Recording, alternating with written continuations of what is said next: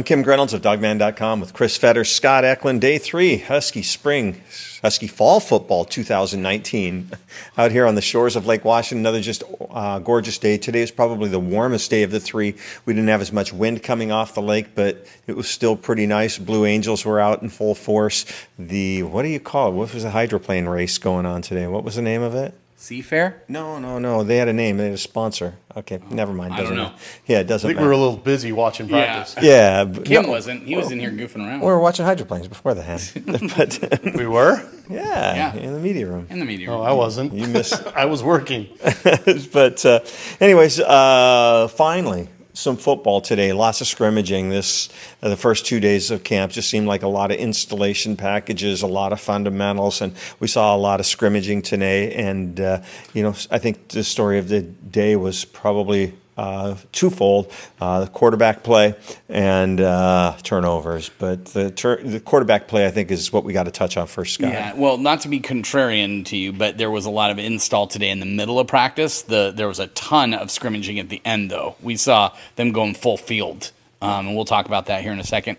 Um, as far as the quarterback play, I think it clearly Jacob Eason had the better day today. I thought Jake Haener had some some nice plays. Um, but uh, yeah, Jacob Eason had had clearly the better day. He had the biggest play of the day, which we'll talk about at the end of uh, end of the podcast here. Um, well, I guess we can talk about in a second. But um, anyway, I mean, just I thought uh, Eason easily had the best day uh, among the four quarterbacks. He looked the most under control. I mean, he looked like he didn't look like he was panicked. He wasn't forcing things. Um, I, I would say early on he did. Um, when they went in 11 11, early on, he was with the third team. So a little bit different. Blocking's a little different. It's not as good, maybe, or and the receivers aren't as experienced or anything like that. He was pressing a little bit, but then a fli uh, switch kind of seemed to come on for him, and he really played well in the seven on sevens that they did, and then the and then the 11 on 11. I would add too that um, there was a chance too in the final team period after he had a where he, where he led the team for a touchdown. The next drive that he had, he almost had a, you know, he threw a pick six to Dominique Hampton. Hampton should have had it, and he would have been gone. He would have been off to the races. He jumped that route perfectly. Uh-huh, He did, and so it wasn't exactly like Jacob Eason had a flawless practice or even or even a, a spectacular practice. But even said, I still think he did enough to start to maybe edge himself a little bit over Jake Haener. It looks like he's not trying to be perfect. I, I think in the spring he was trying to be perfect. I think he was trying to. I think he felt a lot of pressure about coming in and replacing Jake Browning. I think he wanted to know the offense. He was expected to know the offense really well because he'd been here for a year and everything like that. And I thought he was pressing in the spring, and now it looks like he's just kind of cutting it loose a little bit more. yeah, I, I think if you look, if you go back to the 2016 Yeah. season where he was at Georgia, he seemed to be at his best where he was step, stepping back, scanning the field, and then just Letting unleashing, Yeah. unleashing it. So yeah, in that sense, I think there's more of that there. I just think he was thinking too much in spring. I think he was trying to make sure that he got it down to the point where now that we're in fall camp, he didn't have to think about it anymore. Yeah, and I was talking to Hugh, you know, about some of this stuff with um, when you have Jacob Eason out there. You know, You guys you're are on a first name basis now. Absolutely. But, um, you know, it's kind of like, you know, when Paul Molitor's up to bat, pitchers are careful, right? But when Barry Bonds or Mark McGwire are up, it's different because they strike the fear. I mean, that's a fear factor. And with Jacob Eason out there, and we were talking about Justin Herbert, Justin Herbert is such a talented big guy. He scares you because he can do so many things. And you, I think a lot of people have that fear factor with Jacob Eason because he's going to be able to do so much more. But the big thing today, and we've been talking about this, is sometimes it seems like Haener is just forcing things because he feels as though he has to make things happen. And he was forcing things today. Uh, maybe he doesn't even make feel like he has to make things happen. Maybe that's just his personality, where he's going to take more risks. I mean, he's done that all along, and you know, I, you know, I, you can you have to like the fact that Jake Haener can go out. That he knows the offense. He's a good leader and everything like that. So um, we'll just see. We'll we'll see. Can Jacob Eason build off of this practice today and take another step tomorrow, and then another step on Tuesday, and so forth? If he can do that, then I think we start to see things develop. If he takes another, because remember in the spring, second practice, he comes out and throws those two long bombs, one to Bynum and one to someone else. And we were like, all right, here's the Jacob Eason. And then the rest of spring, we didn't see that guy. Are we going to see this Jacob Eason, or are we going to see a re- revert back to the first couple practices where he was okay, but he wasn't anything special? Now, I would also add too that when we're talking about the idea of a gunslinger, when we're talking about the idea that a guy just cuts loose and things like that, I think it's as much about belief and, and confidence than it is about having the natural arm talent, being the 6'6", mm-hmm. 230 pound guy. And that's where I think it's hard for fans to really appreciate kind of the gunslinger aspect of Jake Haener because they see six foot, they see 195, and that doesn't scream gunslinger at all. But look at a guy like a Drew Brees. I mean, it's confidence, it's belief. And when you have those things, that goes a long way. And I think in some ways, I think Jake Haener is more of a gunslinger than Jacob Eason because Eason can rely on arm talent. He can be a half step slow and still throw it into the window with some confidence. Whereas with Haener, he, he doesn't have the arm talent to be able to, to try to make some of those throws. So maybe it looks like he's forcing things a little bit more or throwing into some coverages where it's going to be a little bit tougher for him than it is for a guy who has I mean, supreme arm strength and, and, and, and, talent that we haven't, arm talent we haven't seen here in a long time. Well, make no mistake about it, Jake Haener had some nice plays today, but he threw three interceptions, and all three of those interceptions are balls that shouldn't have been thrown or weren't thrown in the right place. Yeah, and the, and the last one was a tough one because it was in the end zone. It was on fourth down. Yeah, it was, it was to Hunter Bryant, but Myles Bryant steps in, picks it off. Now, it wasn't. Chris Petersen ain't going to be play, necessarily pleased about that play either because it sounds great, but then they get flagged for I don't think spike the ball spike or ball, something yeah. like that. But um, it's always one thing or another. But again, yeah, when he's having to feel like he sees things a certain way. Jimmy Lake and Will Harris have gotten so good at like disguising coverages, and they and again not taking any, anything away from the talent of the DBs but they've been able to make it really tough on the receivers over the years when they've practiced head to head and no different today at all. Well, I think it was it the first interception over the middle where he, was was he going after Hunter Bryant? He was no, he was going after Devin Culp, right? And it got but, picked off. It was a Molden picked that one off, and that was a beautiful pick. Yeah, well, you know, and the thing of it is, that's a ball that shouldn't have been thrown, and a lot of the people were standing around me were going, he just didn't see where he's just you know that short stature. It definitely had an impact. Now we all compare him to russell wilson because he's you know but you know he didn't see that and that's i don't i, I don't that was in seven on seven though wasn't it? I think so. What, yeah. I, what I saw on it was, was just a ball that was seven, a little so was it was a little underthrown. I don't i don't think that was a vision problem Talking about the, different, the, the one the other one the second one that molden picked off was one where molden made a hell of a play. That was when he came off of his guy and and uh, beat Fuller to the pass and picked it off and then kind of went in for a touchdown. So also, uh, Jacob Sirmon had some nice moments today, but uh, I think that Dylan Morris had a really nice day today as well. Yeah, he had a couple really nice throws. Um, you know, I, I I don't think Dylan Morris is ahead of Jacob Sirmon, but um, I, I, definitely can. You could see the frustration in Sirmon today. Um, took his helmet, not took his helmet off and threw it or anything, but took his helmet off, and you could see the frustration on his face. And you know he's going to have a day like that. Now we need to see if one of the things that coaches like. Okay, if you're going to turn lemons into lemonade, right? The coaches are going to say, "All right, we don't like it that he had a bad day, but how does he bounce back?" On this next day? Is he going to bounce back with a better day? Because that's when you see the growth in the player and how and his where his where's his head's at and things like that. If you see him kind of start to tail down, then you start to go, okay, we got to get with this guy and give him some stuff that that is going to help him. Yeah, I was going to. I was also going to remind people too that you know this was the first kind of full two hour plus practice. They've been ramping things up, so now by day three they're kind of in the the, the middle of it now. And was it two fifteen? Yeah, it was a little bit over two hours, but it's weird to think that after day three you could start to maybe get into the dog days a little bit. But you got to remember, with one less quarterback, they're getting a lot more turns. Mm-hmm. They're getting a lot more opportunities to show these guys and put stuff down on film.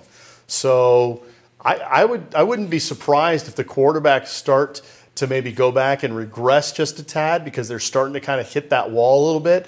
And then once they get through that wall, that's when I think we'll really see who emerges out of this thing. Because I think right now Eason has the edge, but I, I, th- I still think it's not too close to call, but it's certainly not um, so far, you know, it's not so far wide that, that all of a sudden Eason can just run away with it and take it. I'm telling you this right now. This offense is di- uh, different with uh, Chico McClatcher on the field. Oh, absolutely, absolutely. He's just a playmaker. He had one where uh, he took a handoff and took a you know swept around the the outside on the right side and just exploded up the field. I mean, he just looks he looks like the Chico McClatcher I saw as a senior at um, Federal Way because he wasn't even that fast as a freshman when I watched him play here at the University of Washington. He just looks explosive. He knows what he's where he's going. He knows what he's doing. He knows what the play is. He knows what the coaches expect out of him. And I think he's just going. He had a drop today that he should have caught, but I'm telling you right now, he just seems to have, um, I don't know if you want to call it an extra gear or an extra wiggle, but uh, he sure makes things happen out there. Yeah, No, he does. I think I think he's had a phenomenal camp. I think Trey Lowe's had a phenomenal camp so far. I think that that slot position is exciting, not just for what they can obviously do and what they've shown in the past in terms of the passing game, but obviously those those those that fly action and all the stuff that they've liked to use in the past. You've got two legitimate options because both of them played running back in high school. You love to see that that option where they've got the, the, the ball in their hands and now they got a little bit of space, use a little wiggle, use a little speed, off to the races. This episode is brought to you by Progressive Insurance. Whether you love true crime or comedy, celebrity interviews or news, you call the shots on what's in your podcast queue. And guess what? Now you can call them on your auto insurance too with the Name Your Price tool from Progressive. It works just the way it sounds. You tell Progressive how much you want to pay for car insurance, and they'll show you coverage options that fit your budget.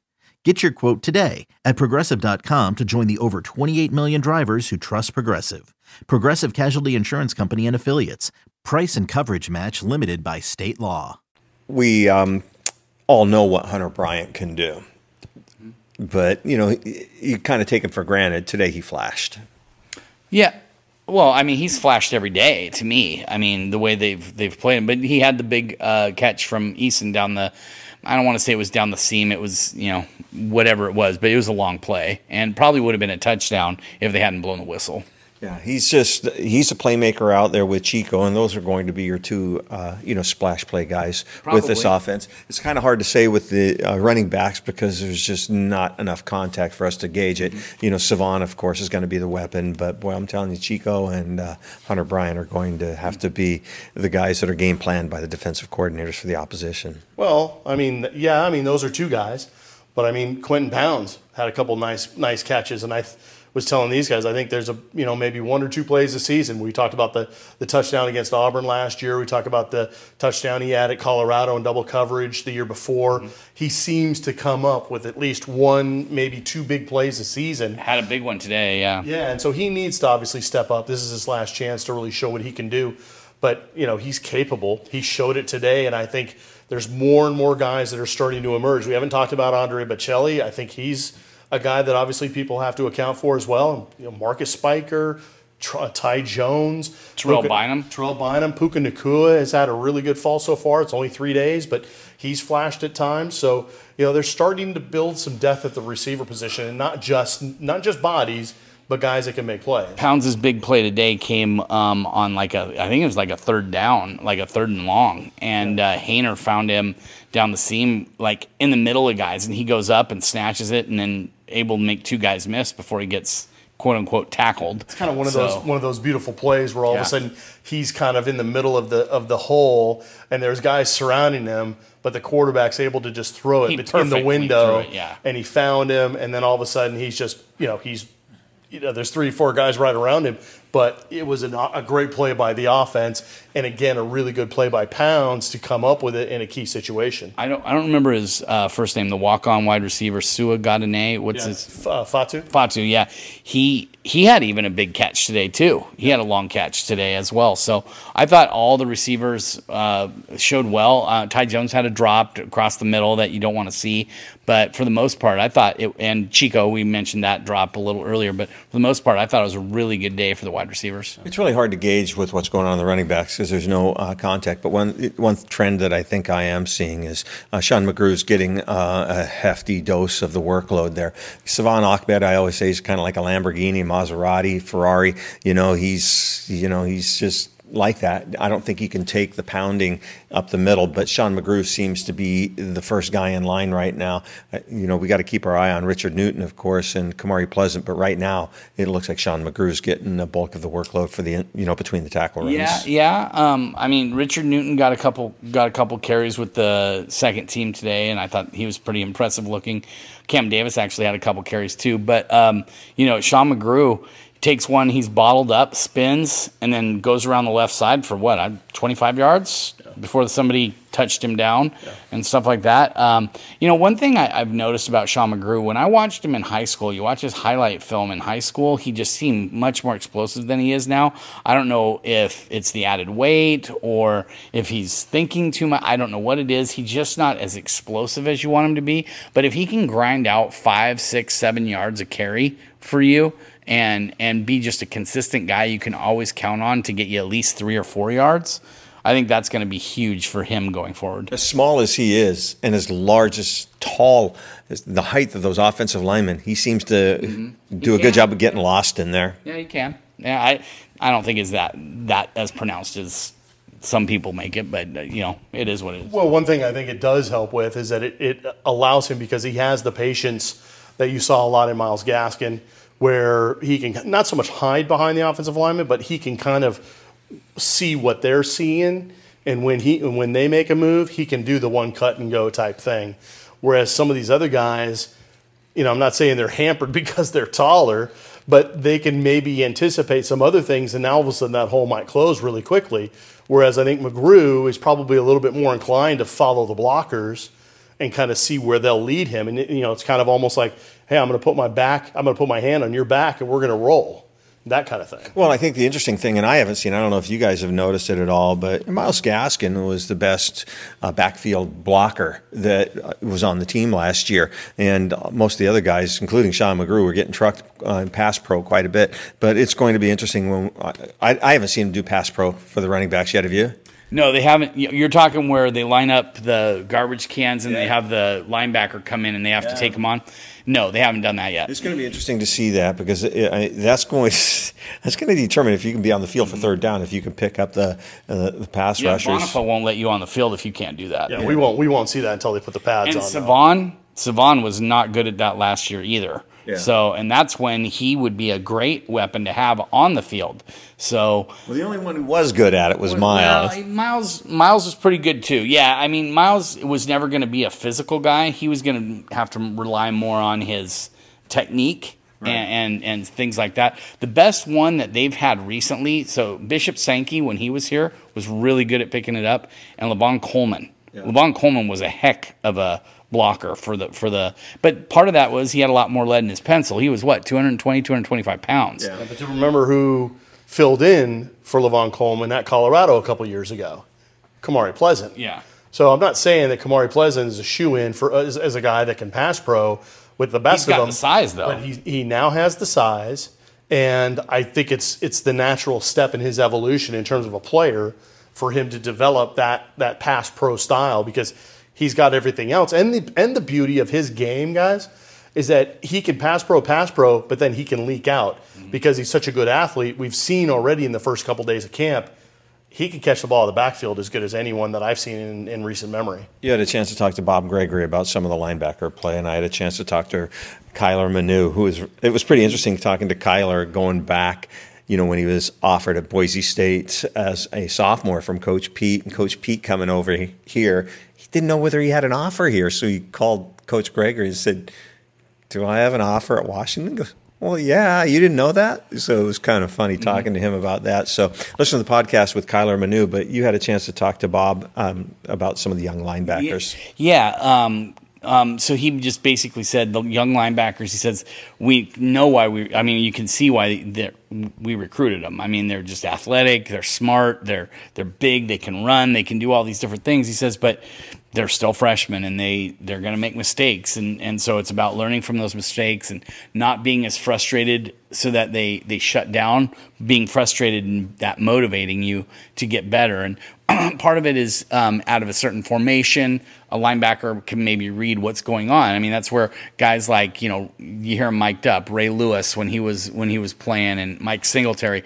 where they were telling okay we're going to go here you know they're going here they're going there this is where they're going blah blah blah these guys don't know, you know, their butt from their head at this point, you know, when it comes to college offenses. And so I think he, he said, you know, these guys are getting frustrated a little bit, but that's what we want them to be. We want them to learn now so that when we get them into um, game situations and they won't have that situation, and they won't be as frustrated. The other, the other thing is, um, Miki Ayu, one of the reasons we haven't seen him, he's not dinged up to the point that they won't practice him. But one of the reasons he's not been out there with the 11 on 11 yet, he's just not fully back yet from his knee.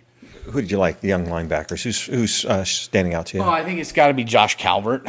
Um, you know, are we talking redshirt freshman too? young guys, yeah. Okay, so so I thought MJ Tafisi had the best day of the linebackers of the young linebackers, guys who haven't played yet. Um, he had one where he just filled the hole, and uh, Jackson Sirmon was able to come in and make the play, but it was because um, uh, Tafisi was able to fill fill that gap and force the running back to to maybe make a move that he didn't want to make, and then Sirmon was right there. Sirmon, you can see, man, that guy can just run really well. He isn't he isn't going to blow you away with his speed, but he's smart in the way he uses his speed. Um, he positions himself well. He knows where guys are going. He understands offenses and what they're trying to run, and I think that's going to be his biggest benefit. But MJ Tafisi's biggest benefit is that he's just a physical player, and he gets in there and really does a lot of the dirty work. Yeah, um, Tupatala looks really good to me, and then uh, Zion. Um, you get you get his name. Tupuola Fetui. Yeah, um, he just has that look where you go, "Wow!" He just looks like that physically intimidating player at some point. Yeah, he and he and Latu were out on the field again with the th- third group today, and, and I thought they both looked really good today. Yeah, um, defensive backs had a good day today. I think Trent McDuffie's showing a little bit more every practice, but boy, he's got so many guys in front of him right now. He does. I mean, it, you know, we, I said it. I think we said it um, in the um, aftermath of signing day and everything like that. Trent McDuffie, for most teams, not just in the Pac 12, but in the nation, would be starting or at least right in the mix for a starting spot. He might not even see the field with Washington. I mean, the depth out there with Dominique Hampton, Kyler Gordon, Keith Taylor, Elijah Molden, Myles Bryant, who's playing some sa- more safety right now, but he, he can play corner too. And then and then you throw in um, you know, some of these other guys. I mean, Cami, Cameron uh, Fabiculanan, um, he can play some corner for you if you want him to. Um, Cam Williams can play some corner, although he's more of a slot guy if he's going to play it. Where's Where's Trent McDuffie even going to find the field? Has Brandon McKinney been passed by Cam Williams? Yes, at this point, yes. Yeah, we but we've been talking about that. Surprising, isn't it? I think what's surprising is that they would rather have Myles Bryant back playing free safety than Brandon McKinney playing free safety. That's what's been probably the more surprise. I thought Brandon McKinney would be your free safety. Cameron Williams would be your strong, like what Taylor Rapp did, if we want to call that a free safety, whatever it is. And then I thought Bryant would be over the slot, and then you'd have Gordon and Taylor outside. But, and then Molden would be your first DB off the bench. And when he came in, maybe Bryant moved back to safety or whatever it is. But right now, that starting group, and we talked about the best five from the get go. The best five right now, I think, are Bryant and Williams at safety, and then your three corners are Molden, um, uh, Gordon, and Taylor. I think what's just so surprising is Cam Williams is able to come in, you know, and if he has indeed passed Brandon McKinney, but he's also passed Julius Irvin, who's a hell of a talent. He is. I think I don't. You know, I was talking to somebody on the sidelines whose uh, son plays in the defensive backs, and he said, "Is Irvin hurt still?"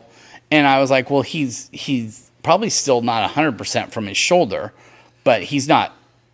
You know, in but he doesn't look as explosive as I remember him being when he came out of high school.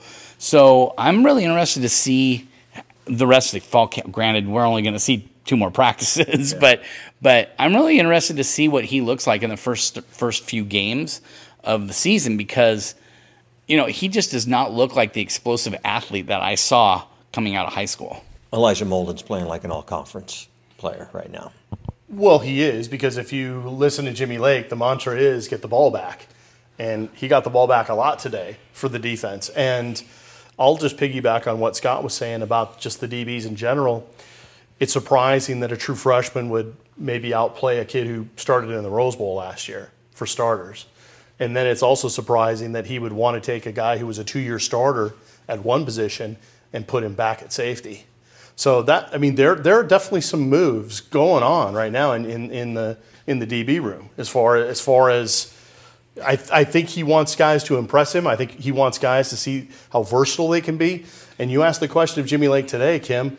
Would you rather have a guy stay at one position and make it his own, or would you rather see them play a few snaps here, a few snaps there, a few snaps? And he said flat out, we want versatility. We want guys that can play everywhere so that offenses have to game plan against everything. And that's the and that's the biggest advantage. Well, for me, I think the biggest thing for me is just the depth there, but you're also talking about you know, you said that Brandon McKinney, you know, started in the Rose Bowl. Part of the reason he started was because of injuries. Well, correct, uh, but but I mean, he but he is a guy. I mean, he it is. wasn't like he just literally got thrown in there. No. He was a guy that had played. Every, played. I think he probably played every game yeah. last year, if I remember right. Mm-hmm. So it wasn't like he was. I mean, he was pressed into action, but it wasn't like he had only played a couple games. Yeah, I, I guess my my thing is they want to get Elijah Molden's playmaking ability on the field. He might not be quite the cover guy out of the slot that Myles Bryant is, but he's a playmaker out of that secondary, whereas maybe Myles Bryant isn't quite athletic enough to make those plays. The other thing to remember, and this has happened to us how I don't know how many times. We watch we watch all and this is when we could watch all of fall camp, right? Except for maybe a, a select practice here or there that we didn't get to see. But for the most part, we watched all of fall camp, right? And we think the starting offensive line is this group, right? And on Monday of game week, they release the um, two the two deeps and it doesn't look anything like we thought it was. And so, could that be the case with the secondary? We're only on day three, right? I mean, there's a lot of different things that can happen. But what I'm saying is, all we're all we're letting people know is what's happening right now. It could look totally different by the time we get to August 31st. Well, two things. First of all, the speculation is only going to grow because yeah. we only get two practices more. Yep. And so, as next week goes and the week after that, everyone's going to wonder is this rotation changing? What has Jimmy Lake got up his sleeve? What does Will Harris have up his sleeve? The other thing I would say too is that if people remember two bowl games ago at the Fiesta Bowl, um, you know, Penn State kind of made a meal out of Myles Bryant. I mean, they had. I mean, was it was it DaeSean Hamilton or one of those guys? Whoever Juwan, it was, Juwan Johnson. Juwan Johnson. Yeah. Whoever it was, it was. Who's now at Oregon? Yeah, but he he did a great job getting down the seams and and, and really taking advantage physically over Myles Bryant. Mm-hmm. I think a lot of people who saw that game are now looking and thinking Myles Bryant back in the, you know, maybe being the ball hawk of the secondary at safety are probably looking at this as a potential really good move for a guy like Bryant because maybe he doesn't need to be as close to the line of scrimmage as he was before because they have the talent and maybe they can match up a little bit more physically than they did before. You can now relive the best moments of the UEFA Champions League 24 7. The UEFA Champions League channel is a new 24 hour streaming channel serving non stop goals, highlights, and full match replays from the world's most prestigious club competition. Reminisce on your favorite moments, legendary players, and brilliant goals with the UEFA Champions League channel, streaming around the clock on Pluto TV and the CBS Sports app had a chance to talk to Benny uh, Potoa'e. I always butcher his name. I always butcher his name, but you know we've been covering him for so long. It just seems like he's been around forever. Um, last year at the start of uh, fall camp, he was 270. Now he's 290. He talked about struggling a little bit to keep his weight down, and now he doesn't have to struggle. Um, you know, and We've got El Gaucho out here at every practice with their grills and cooking up dinners. They salmon. Not and, for us, by the way. I was going to say, does he need lessons on how to like not keep his weight down? Because Oh. we, we we could certainly give him tips. yeah, He's so- than I could. So he says he's just more comfortable. He doesn't have to worry about his weight, you know. And he says, "Yeah, the El Gaucho, you know, the smell of that salmon and brisket over there." He says, "Yeah, it's a lot easier to take." But um, I asked him, you know, there was a thing out on Twitter with the um, food expenditures for each school in the conference, and Washington had the biggest food expenditure expenditure at 1.9 million. This is just for all sports, and Oregon was second at 1.3 million. And I asked Benning, I said, so now you don't have to watch your weight. How much of a dent did you put in there? He says the difference between me and Oregon was what I ate. So um, you know he's just such a great kid, and just um, I've got some betting slips left today. Um, picked him up in Vegas, Washington to win the national championship, thirty to one. So um, the winner is the answer to this question. We'll answer it. I'll ask it out on the board, and whoever answers this correctly first. Do you know who Benning was named after? I do. Fort Benning. Fort wasn't it? Benning. Fort Benning. His dad is in the army, and if you have ever seen his dad, he is. He shows up in his military gear sometimes, and you just thank God every day that guy is on our side because he looks like who you want to go to war with. So I want to say he's an Army Ranger, isn't he? I don't know I if he's don't a, think range, he's a ranger. I don't think he's a ranger, but man, he's just he is in the army, um, but I don't think he's thought he special forces. I could be wrong though. I could be wrong. He's got those wide shoulders, those that narrow waist, and he's just he's probably about six five and about two forty, and looks like he could still play football. But I'll ask that question out of the board. Benning Potoa'e, his uh, dad named him uh, after Fort Benning because that's where they were stationed. Some people might actually just know that. yeah. so We'll I don't that out know. on the board, anyways. I'll put that out there shortly. So, So, which means he was born in Georgia. Yep. Born in Georgia. Um, one more thing, just want to cover uh, before we end this, Scott. Uh, talk a little bit. Now, quit laughing. You're already laughing. the kicking game. Yeah. Um, well, th- we only saw. Okay, so there were when they were warming up. This is where the, it was just the long snapper, the the um, holder, and the kickers, right? And I'm gonna. I'll give it to Tim Horn. He was probably just working on some different things, different steps, and different things like that. He missed every one that I saw him take. Um, pushed it wide right. He was kicking from the left hash mark, and he was pushing him wide right. And, the, and the wind, The wind was wasn't not a factor today. Yeah, it wasn't a factor at all today. Peyton Henry, on the other hand, was hitting everything, right? So then they step up, and the only kick that I saw each one take was from, I didn't bring my notes, I think it was 32 or 37. I can't, it, was- typically less than 40. yeah, it was 37, I think is what it was. And uh, Peyton Henry nailed his, and uh, Tim Horn had his, had his blocked. And the re- it, I now it was a good rush, but I think it was came out low, and I think that's why it was uh, blocked. You seem to be amused by the kicking game. Honestly, I'm amused by all of the battles because the way people just get all worked up about it. And I'm like, it's fall camp, guys. You know, we just got to work it through. I, I was talking to somebody on the sidelines, and they said that they didn't think that uh, Tim Horn would win it this year. They thought that they thought Peyton Henry's just a little more consistent. He's got a year under his belt now. I mean, people don't realize that he was 16 and 22 last year. Now, almost all but one was inside 40 yards, so he should be making those.